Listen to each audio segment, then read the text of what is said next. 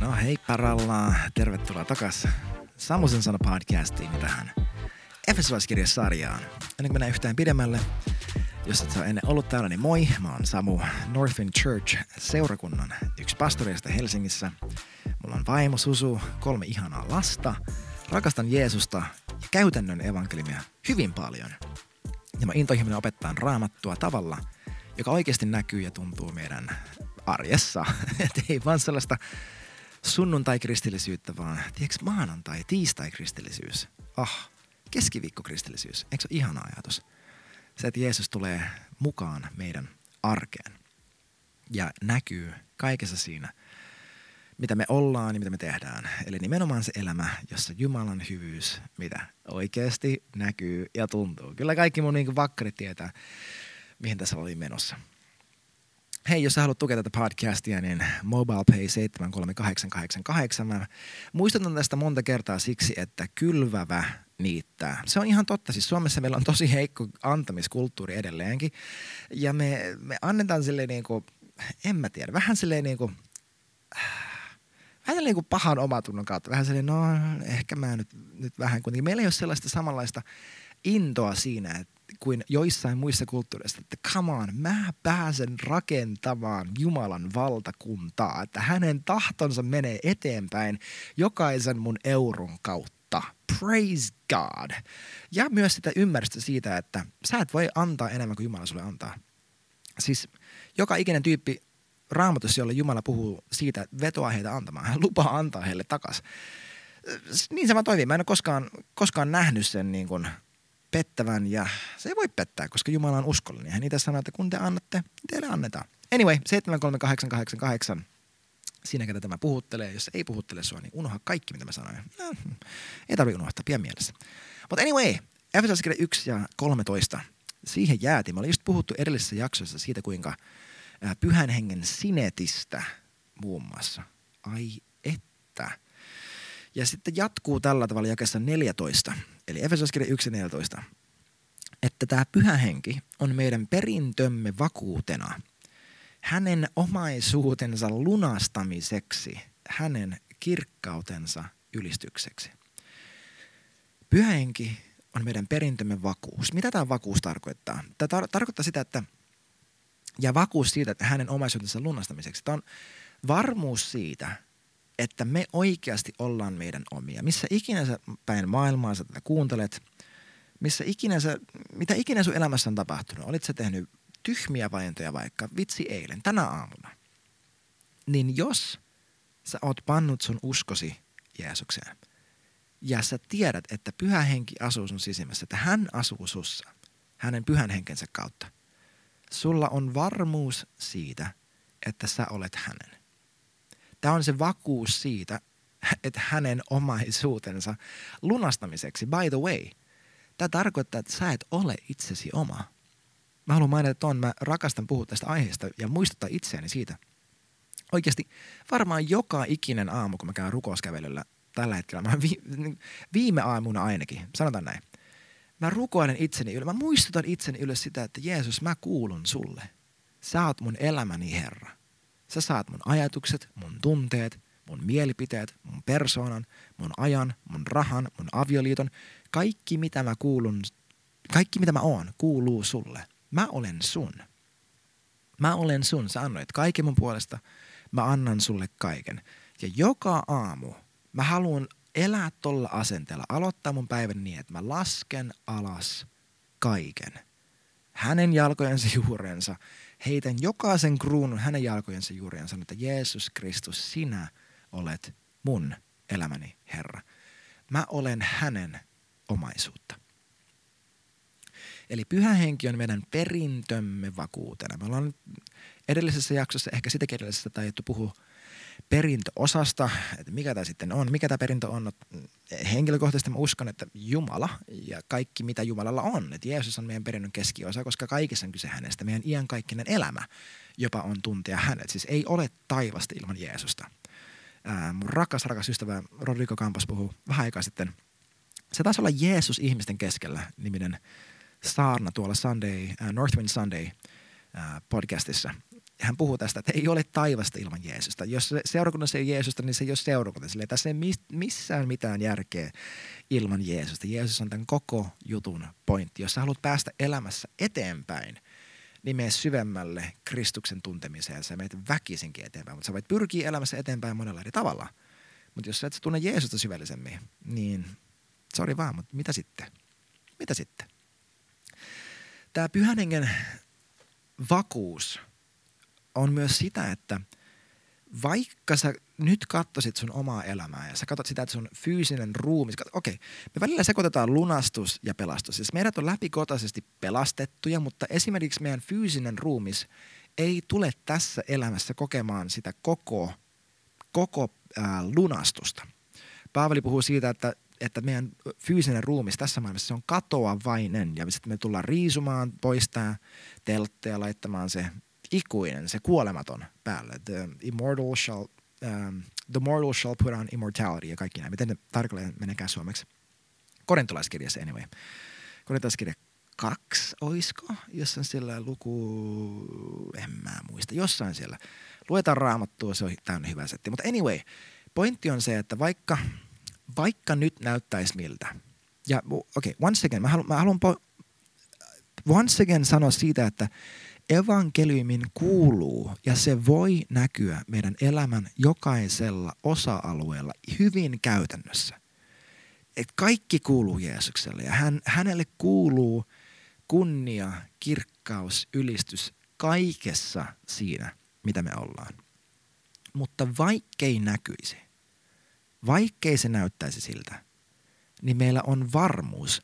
Tämä on se, mikä erottaa kristityt kaikista muista, on meillä on varmuus siitä, että me ollaan hänen omansa jonain päivänä, vaikkei, sen, vaikkei mä nyt sitä näkisi, niin jonain päivänä jo, kaikki nämä kyyneleet pyyhitään pois, kaikki nämä ongelmat väistyy, jokainen kolottava juttu mun kropassa tai haaste, mitä mä oon kokenut, whatever, kaikki se väistyy – ja tilalle tulee jotain hyvin, hyvin kaunista. Tämä luo meille meidän elämään turvan, jota mä mietin todella usein. Mä sanoisin, että päivittäin ehkä mä mietin iankaikkisuutta, ikuisuutta. Mä haluan elää tässä päivässä, tässä hetkessä ikuisuusmielessä ja antaa sen ohjata mun tämän päivän valintoja. Ja 17, se lukee näin. Minä, eli Paavali, mä rukoilen, että meidän Herramme Jeesuksen Kristuksen Jumala, kirkkauden Isä, antaisi teille viisauden ja ilmestyksen hengen hänen tuntemisessaan. Mm.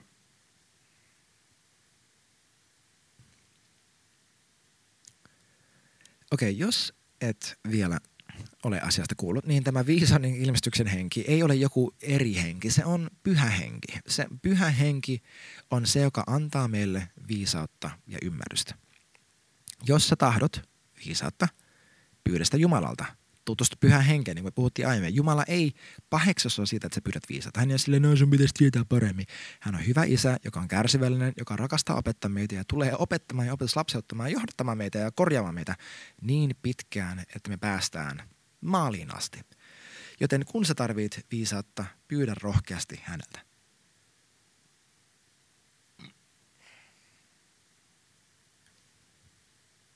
Ja huom, että tämä viisaus ja tämä ilmestys, mihinkä tämä tässä kohdistuu? Tämä lukee, että antaisi teille viisauden ilmestyksen hengen hänen tuntemisessaan.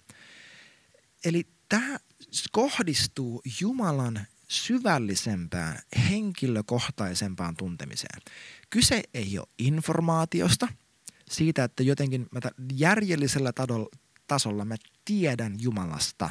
Mä voin tietää hänestä kaiken. Okei, sä voisit tietää musta kaiken tuntematta mua, ilman että mä tuntisin sua. Meillä ei olisi minkäänlaista suhdetta. Tosi moni kristitty pyrkii tähän Jumalan kanssa, raamatun kanssa, että me pyritään lisäämään meidän informaatiota sen sijaan, että me pyritään lisäämään meidän tuntemista. Sä voit lisätä informaatiota lisäämättä tuntemista, mutta jos sä lisäät tuntemista, sen mukana tulee aina informaatiota.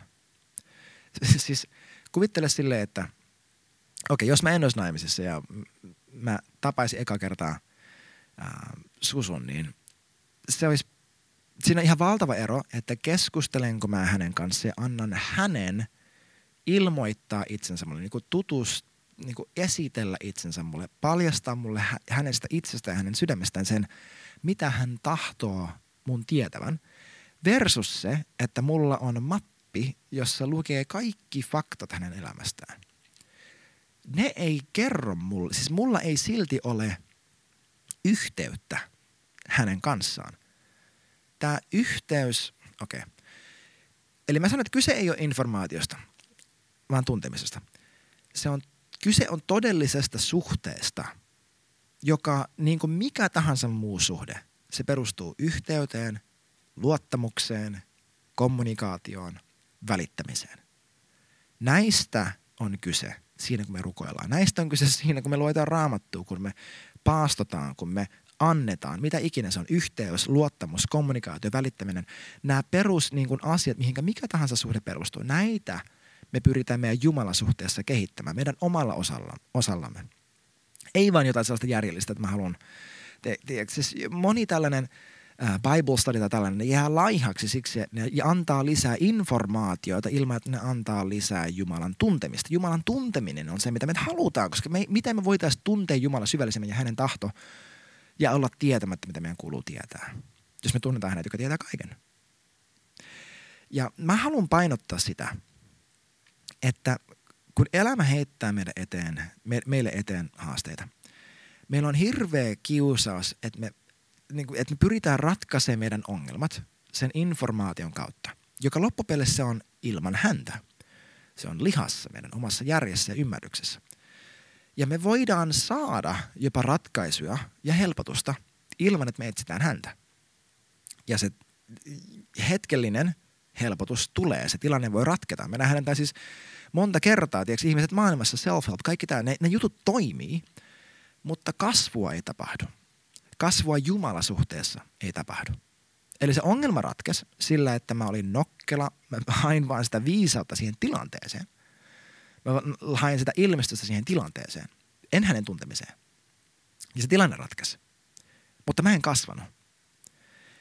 Ja jos taas mulla tulee eteen ongelma, ja sen ongelman paine, sen sijaan, että mä pyrin vaan ratkaisemaan sen ongelman, mä, jos mä sen sijaan annan sen ohjata mua hänen syvällisempään tuntemiseen, sen haasteen kontekstissa tapahtuu todellista sisäistä kasvua, jonka mä tuun viemään mukana niin koko mun loppuelämän.